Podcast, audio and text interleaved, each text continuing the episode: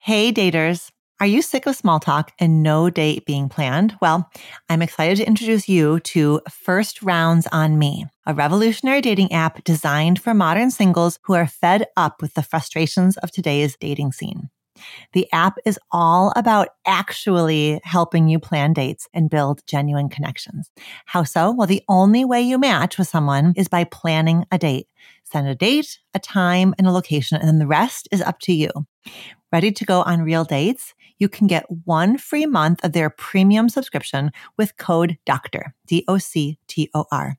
Download First Rounds on Me using the link in the show notes and start building meaningful connections offline.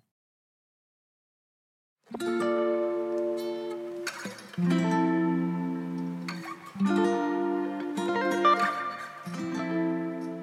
and welcome to Reimagining Love. I'm Dr. Alexandra Solomon. Relationships have the power to wound us and the power to heal us. As a clinical psychologist, author, and professor at Northwestern University, I've devoted my life to studying intimate partnerships and family dynamics. On Reimagining Love, I'm here to translate complex clinical topics into tools and takeaways that you can use in your relationships today.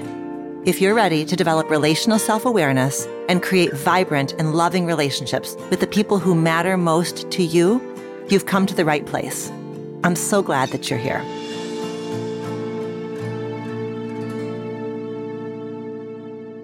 As we enter the holiday season, I imagine that you are looking forward to a season full of friends, family, and celebrations. But I also know this time of year can be full of stress with traveling and hunting for the perfect gift for your loved ones. And that's why I'm so excited to bring you a special offer that goes beyond the typical gift giving frenzy. This year, give the gift of relational self awareness. From now until December 20th, all of my online offerings are 20% off when you give them to a loved one you can take this opportunity to share my Hallmark course, Intimate Relationships 101, which focuses on building the strongest foundation for a thriving intimate relationship. Relational self awareness. This could be the perfect gift for the young adult in your life who's just beginning their journey with dating and partnership. This offer also includes 20% off my e-course, Can I Trust You Again? Rebuilding After Betrayal or Deceit. This e-course could serve as a gentle gift to a friend who's struggling in the aftermath of betrayal and deceit. Finally, the Reimagining Love workbook serves as a companion to this podcast. So this workbook would be a great gift for another Reimagining Love listener in your life. Visit dralexandrasolomon.com slash gift guide 2023 to explore these offerings. Alongside the sale, you'll also find suggestions for how to give these gifts in the most empathic and compassionate way. With your purchase of a course or the workbook, you'll receive a gift card to share with your loved one at the time that you choose. Visit dralexandrasolomon.com slash gift guide 2023. You can also find that link in the episode's show notes. This offer of 20% off my online offerings is only valid from now until December 20th. So I hope you take advantage of this unique chance to share the gift of relational self awareness as you and your loved ones move into a new year. Happy learning and loving.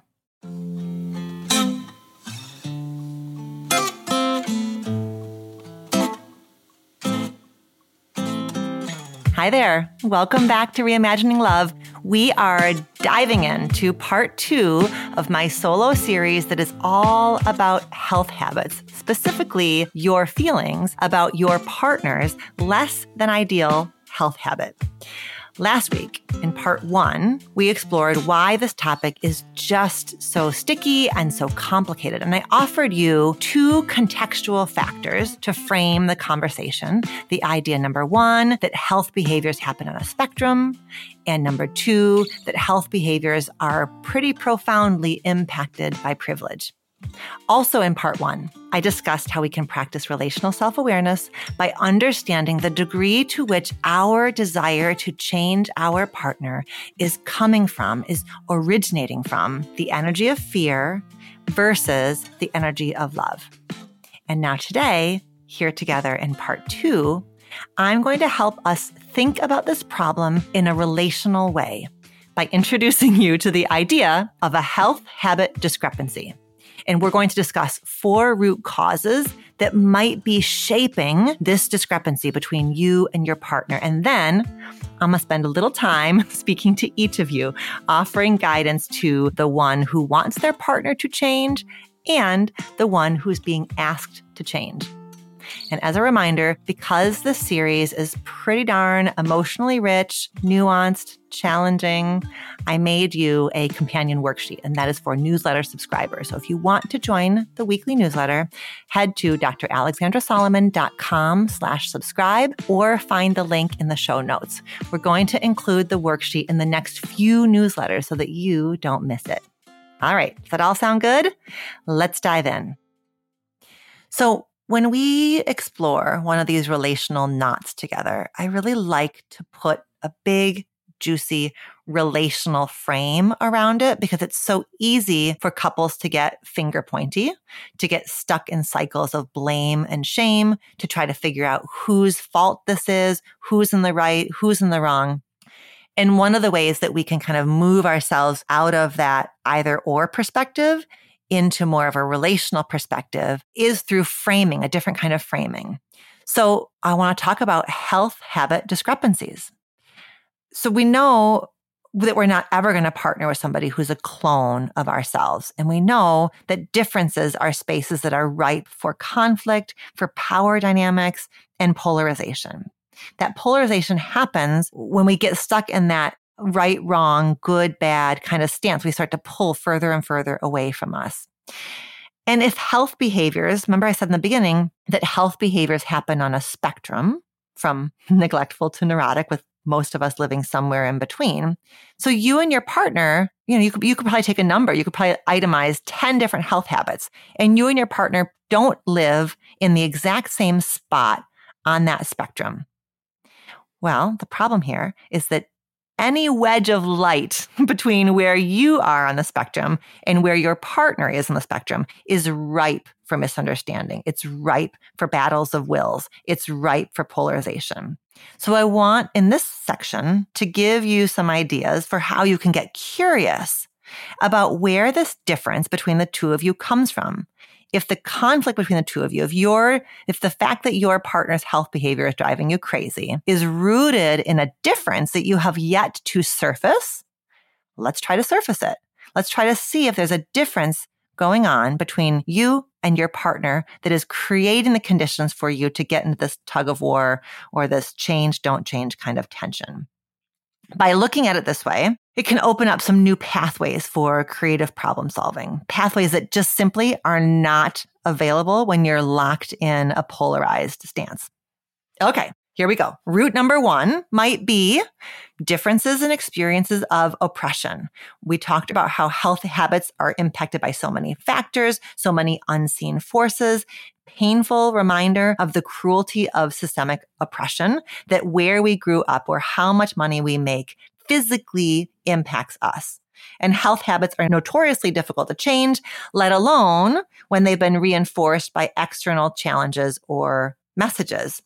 So is part of the problem here that you and your partner grew up with different exposure to health behavior different possibilities around health behavior and that the echoing effects are alive and well today, right? The two of you may be, you know, in a sort of similar socioeconomic status now, in a similar community now, but there may be some historical old stuff that's getting in the way here because you come into the whole topic of health with different notions of what you're entitled to, what you're allowed, what's possible, what's necessary. And so is old stuff getting in the way? I think that that may be a difference between the two of you that is a factor here. Again, doesn't mean that if there's a difference, that means you should just keep your mouth shut. But it means that if there's a difference, you could be curious could be curious about how challenges they face in their life have shaped what they feel is possible for them today. How might that difference be contributing to how each of you experiences this health habit discrepancy? Okay, root two might be a difference in your orientation to time, present versus future orientation to time. Some of us are present oriented, some of us are future oriented. This idea was developed by Stanford professor emeritus Philip Zimbardo. In 2008, he was interviewed for an article for the American Psychological Association. He said, quote, every decision that we make is governed by our internal time perspective. It's a sort of unconscious cognitive response style that's shaped by factors like our family, economics, geography, education, and culture. End quote. So to a present oriented person, that trip to their favorite fast food restaurant is simply a joy or a time saver. So they can then focus on something that's more fun and rewarding to them than cooking. To their future oriented partner, this unhealthy dinner choice sets off a bunch of alarm bells. If you eat fast food forever, you're going to become more and more unhealthy. You're going to get heart disease and I'll be left all by myself. Or why are they so lazy? Why can't they just prioritize cooking? You probably hear that present oriented, future oriented description I just gave, and you can feel yourself leaning one way or the other. If you're more present oriented, you might be thinking that that worrisome future oriented partner is being a little bit you know, ridiculous. And if you're a future oriented person, you might be feeling a rise of frustration that the present oriented person can't resist what they want right now for the sake of the long game.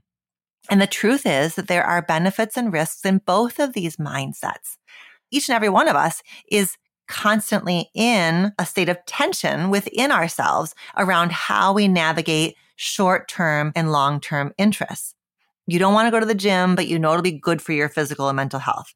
You're saving up to buy a home, but you also want to try a great new restaurant that just opened up in your neighborhood, right? How do we, when do we hold off on the immediate for the benefit of the long run? When do we allow ourselves pleasure in the moment because the long run is uncertain or because we just deserve pleasure right here, right now? So couples can get split. So here again, it might be that you and your partner are actually not that different around present versus future time orientation, but you can start to feel polarized and it feels like one of you is the gas pedal and one of you is the brake. You sort of split the ambivalence. We call that in the field.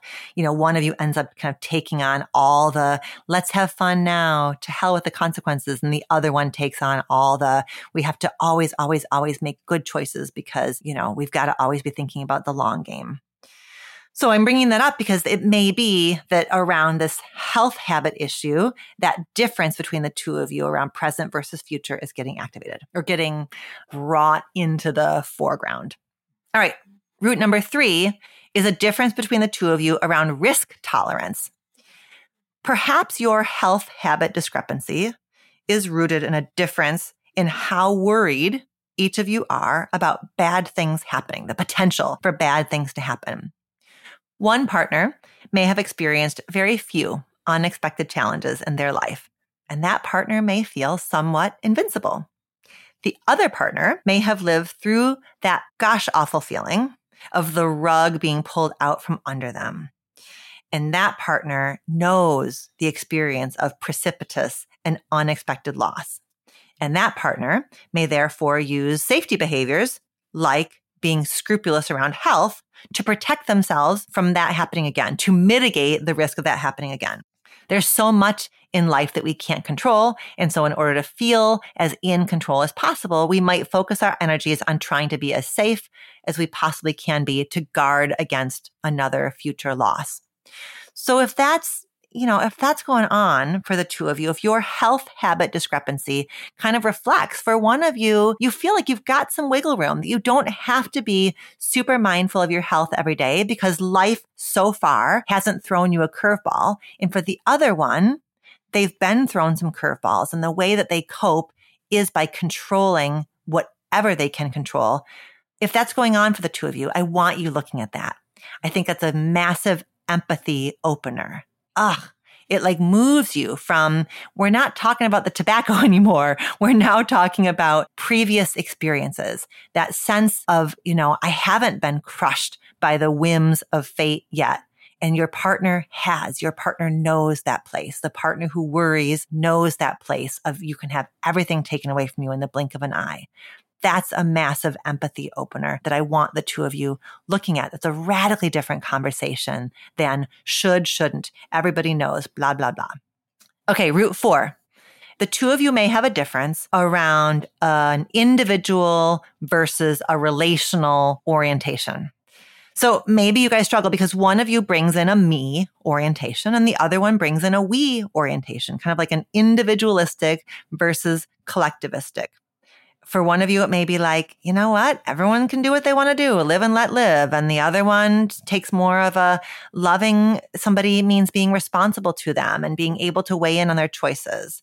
If you have more, if you're the one with more of the we orientation, exiting your lane to be concerned about your partner feels like a reflection of love. And your we orientation is lovely. In fact, you know, the bulk of the research is on your side. When we become a we, we really do need to be mindful of how our choices impact each other. But I'm bringing this one up because it may just be that you are further along in taking that relational perspective than your partner is. And so what's getting activated here is lives and choices versus everybody gets to kind of do their own thing. So I want I want the two of you to be able to look at this together and talk about it in a way that conveys that that there's a tension here, that both things are true. It's not an either or. Yes, in a partnership, people ought to be still allowed to make choices for their own selves, to have sovereignty over their own bodies. Absolutely. And at the very same time, there's a sense of interdependence. So that tension is real. And here again, the health habit discrepancy might be playing out because it's like you guys have split the ambivalence and one of you is acting like every man for themselves and the other one is acting like everything we do has to be in honor of and for the other.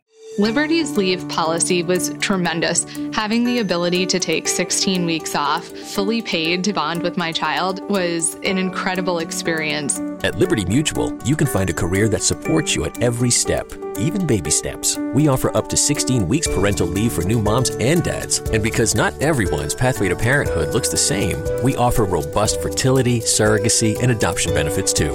Learn more at libertymutualcareers.com and pursue your tomorrow today. Do you feel like you're at a crossroads in your love life? Maybe you are sick of modern dating or wondering if the person that you're with is your person. Whatever your situation, I have the perfect podcast for you. Dateable. Dateable is your insider's look into modern dating, hosted by Julie Krafchick and Yue Shu. Julie and Yue bring a sense of humor to their insightful explorations of all things dating, turning matches into actual dates, the psychology of relationships, red flags, attachment styles, and so much more. I am proud to have been a guest on their podcast three times.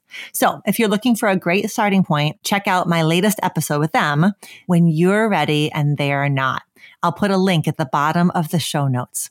Wherever you start, this podcast is going to help you feel inspired to date differently and create a love life that works for you. Subscribe to Dateable wherever you get your podcasts. Okay, last root. You know me, we got to talk about gender.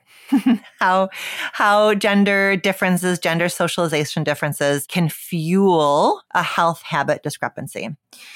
So I think that for sure, cis hetero couples are going to bump into this most significantly and most profoundly. But I think that couples with all gender identities and all gender expressions can kind of play into the ways in which femininity and masculinity get mapped onto health behaviors. So research has found that men who are married to women are healthier than men who are divorced and men who are single. Why?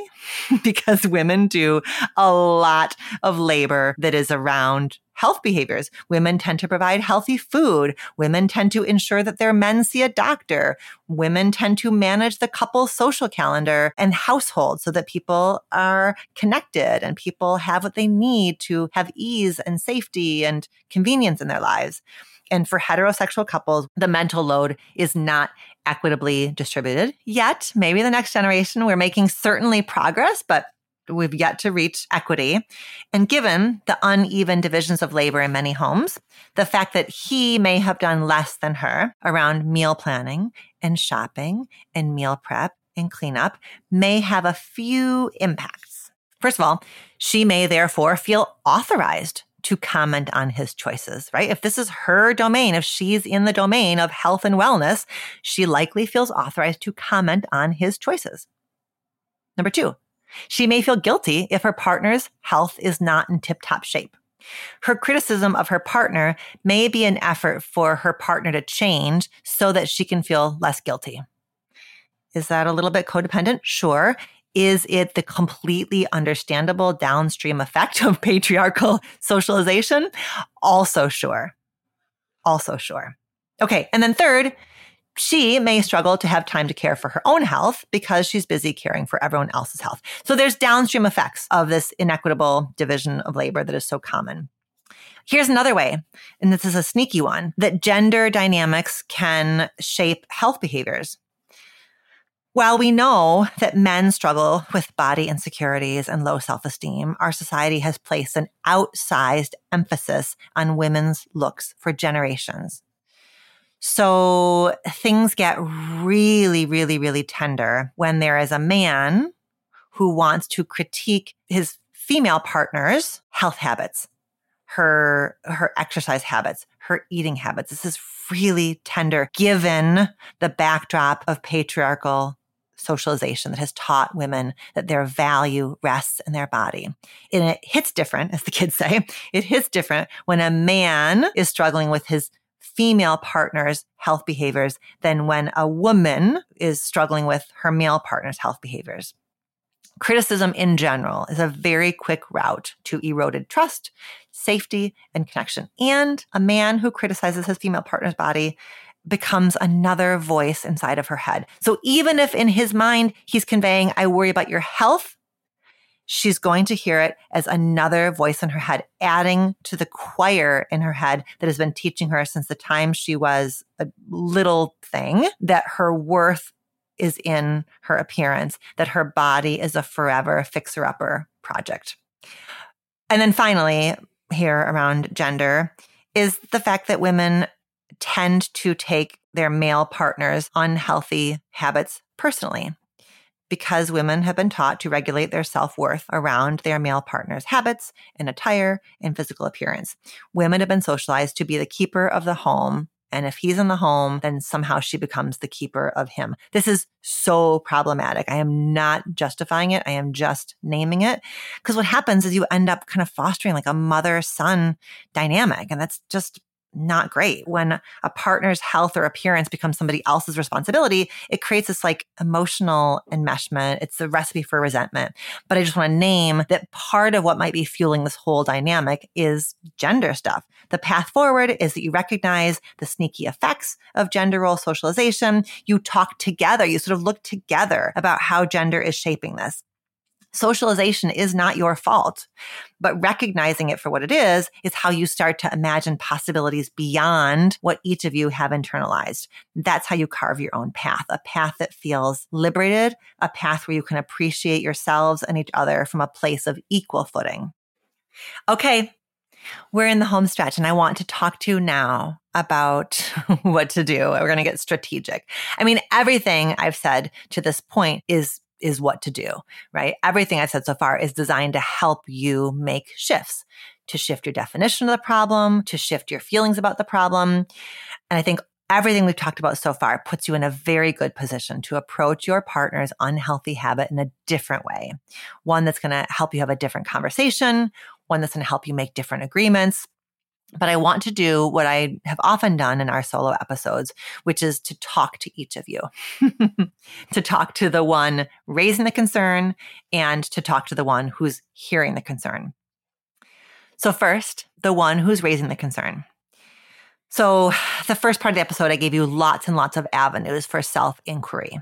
Make sure that you flip the script and use those avenues of inquiry, of relational self awareness to consider perhaps why your partner has this unhealthy habit in the first place, to consider what keeps your partner from thanking you for your concern and changing their behavior. Your partner's intent is not to make you feel ignored and disrespected. At least I hope not.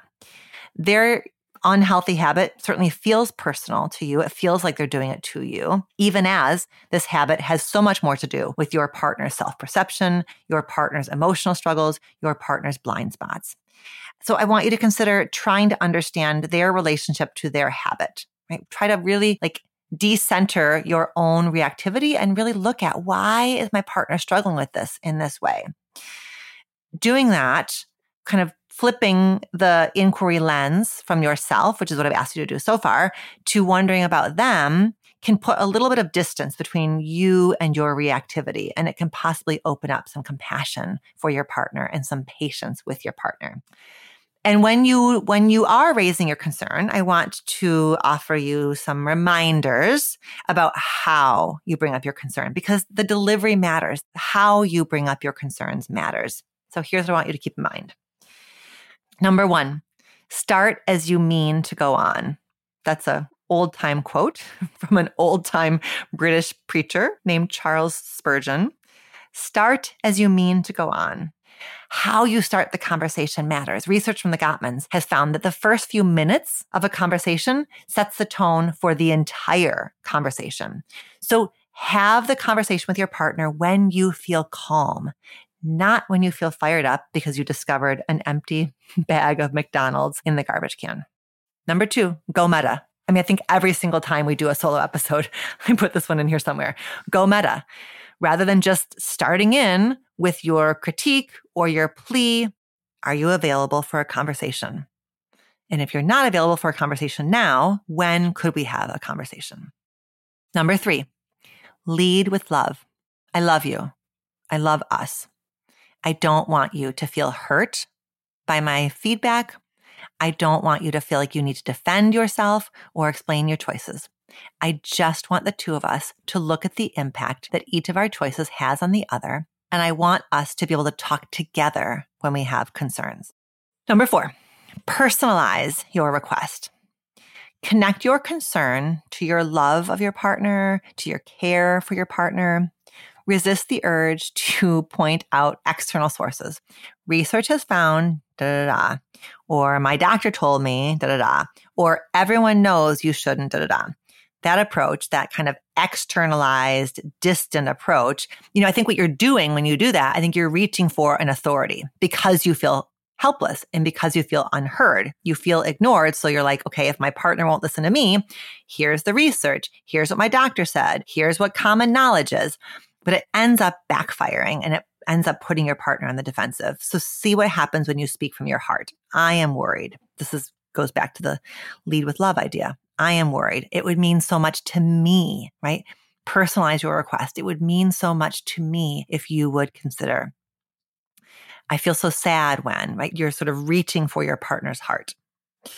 Number five is embrace something healthy together. See if you can shift the conversation from you to us.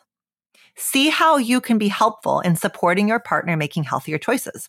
This is tricky because I don't want you to become their coach. I don't want you certainly to become the one who doles out rewards or doles out punishments. That's not great for a dynamic. But a 2019 study from Harvard Health Publishing cited research out of Australia that found that when couples are working on health goals together, they tend to do better. Working on goals together makes the goals easier to achieve and it ends up having the side benefit of being really good for your relationship. It improves relationship satisfaction.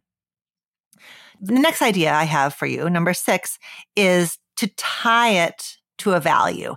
Tie your concern to a value. What do you know to be true about your partner?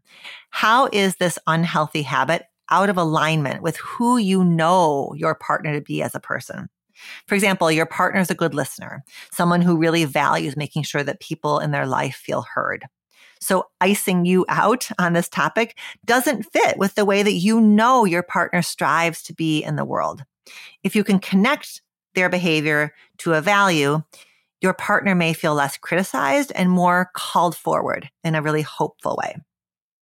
And then seven, resist the urge to make an ultimatum. Unless, of course, you are Jack's girlfriend from X because Jack's girlfriend's ultimatum was quite effective, as it turns out. your ultimatum speaks to your desperation. I get that. But your ultimatum is likely going to increase polarization and distance between the two of you, making it that much harder to put yourselves in each other's shoes, which I really want you to be able to do. That's been a big theme of this episode, hasn't it? Putting yourself in each other's shoes. The last thing you want is your partner sneaking around and engaging with in this behavior, you know, hiding it from you. If you really feel like it's time to make an ultimatum, just make sure you do some soul searching to ensure that you're going to end up walking your talk, right? If you're going to do an ultimatum, are, are you prepared to back it up with action? So just be mindful of that before you do. Remember, your ultimatum probably speaks to your desperation. So, how else could you say it? How uh, could would your partner maybe listen to this episode? Keep your powder dry, as they say. Hold off on the ultimatum until you really are sure that whatever that ultimatum is, you feel ready to to enact it. Okay, now I'm going to speak to you, the partner hearing the concern. Not easy. Not easy to feel like your partner wants you to change. Not easy to know that something that you are doing is driving your partner crazy. That does not feel great. So, check in with yourself. When your partner raises their concern about your behavior, how do you feel? Do you feel loved? Do you feel controlled? Do you feel a little bit of both? This is a really important place for you to do some self reflection. And I'm going to offer you four questions to guide your self reflection. Question one What might make it difficult for you to hear in your partner's feedback their desire for you to be well, to be happy, to be healthy?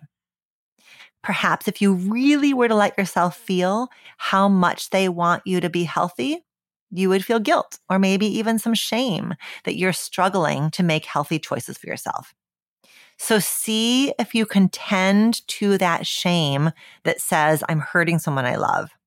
And see if you can open up a little bit of space, even just a little space for a little moment to let in this actually pretty incredible feeling, which is, oh my gosh, I have created a life for myself in which I am so loved, so cared for, so cherished that there is somebody advocating for me like this my partner is advocating for my health because they love me.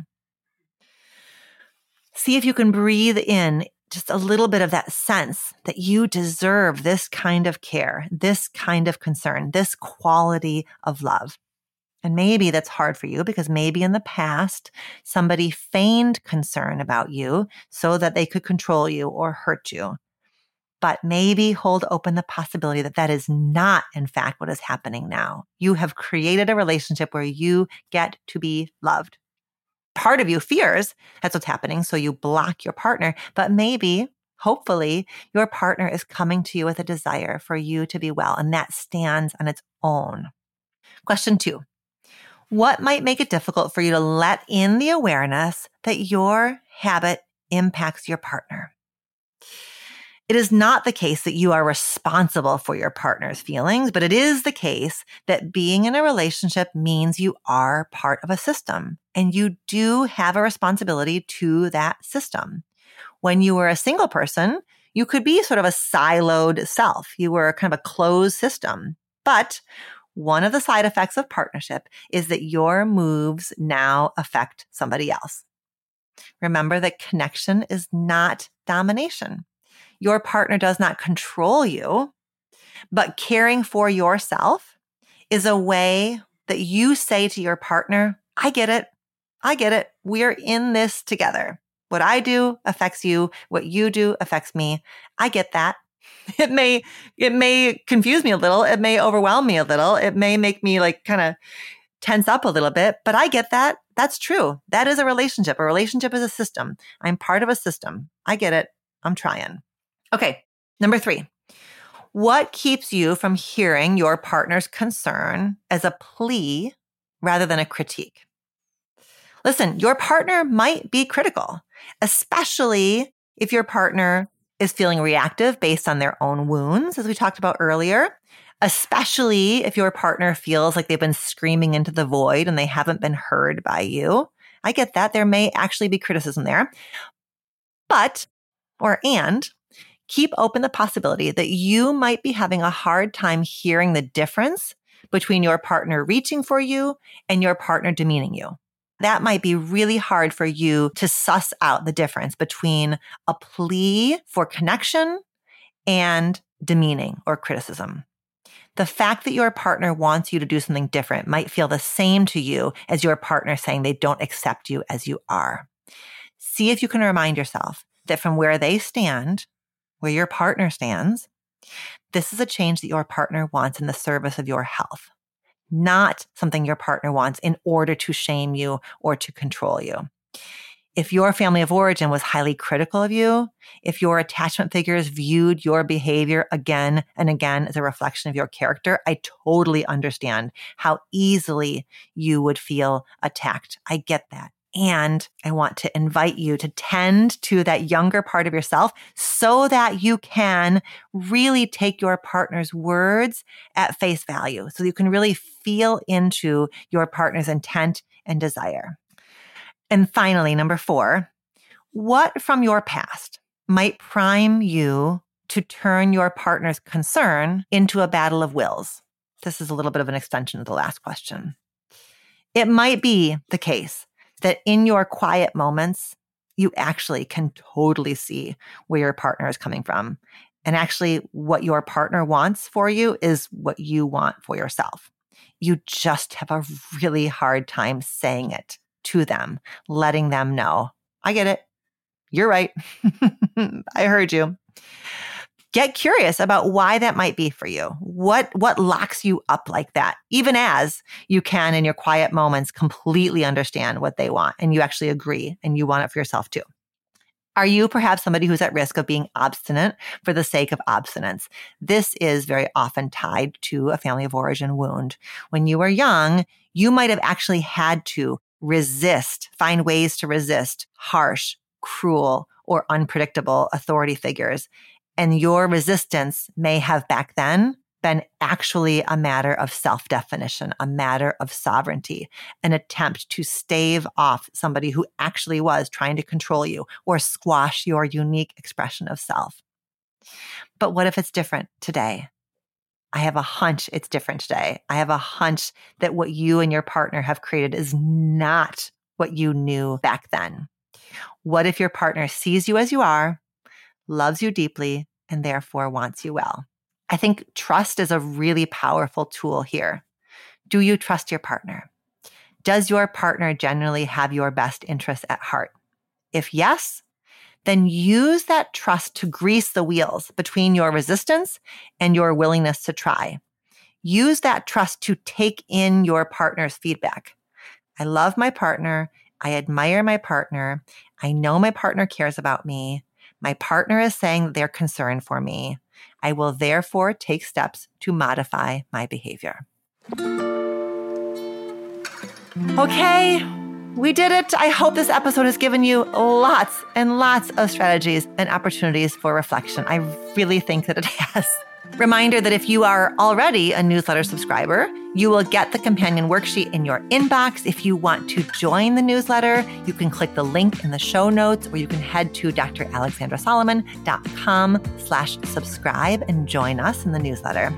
Reimagining Love is going to be off next week for the holiday. And no matter which holidays you celebrate, I wish for you and your loved ones that you have a season of health and ease and connection. I'll be back on January 2nd with you for a special New Year's episode. This episode is going to be a little bit different than what we usually do around here. I'll be sharing some thoughts about resolutions and then leading you through exercises that are designed to help you reflect on the past year and move into the new year with intentionality. I think you're really going to enjoy it. Until next time, happy holidays and be well. Do you have a relationship question that you want answered on the show? Visit reimagininglove.com to send a written or audio question. Questions can be about intimate partnerships, family relationships, friendships, you name it. If you're looking for more love and relationship content, you can find me on Instagram at dr.alexandra.solomon or visit my website, dralexandrasolomon.com where you'll find my blog as well as the Intimate Relationships 101 e course based off the popular class I teach at Northwestern University. Thank you for listening and see you next week here on Reimagining Love.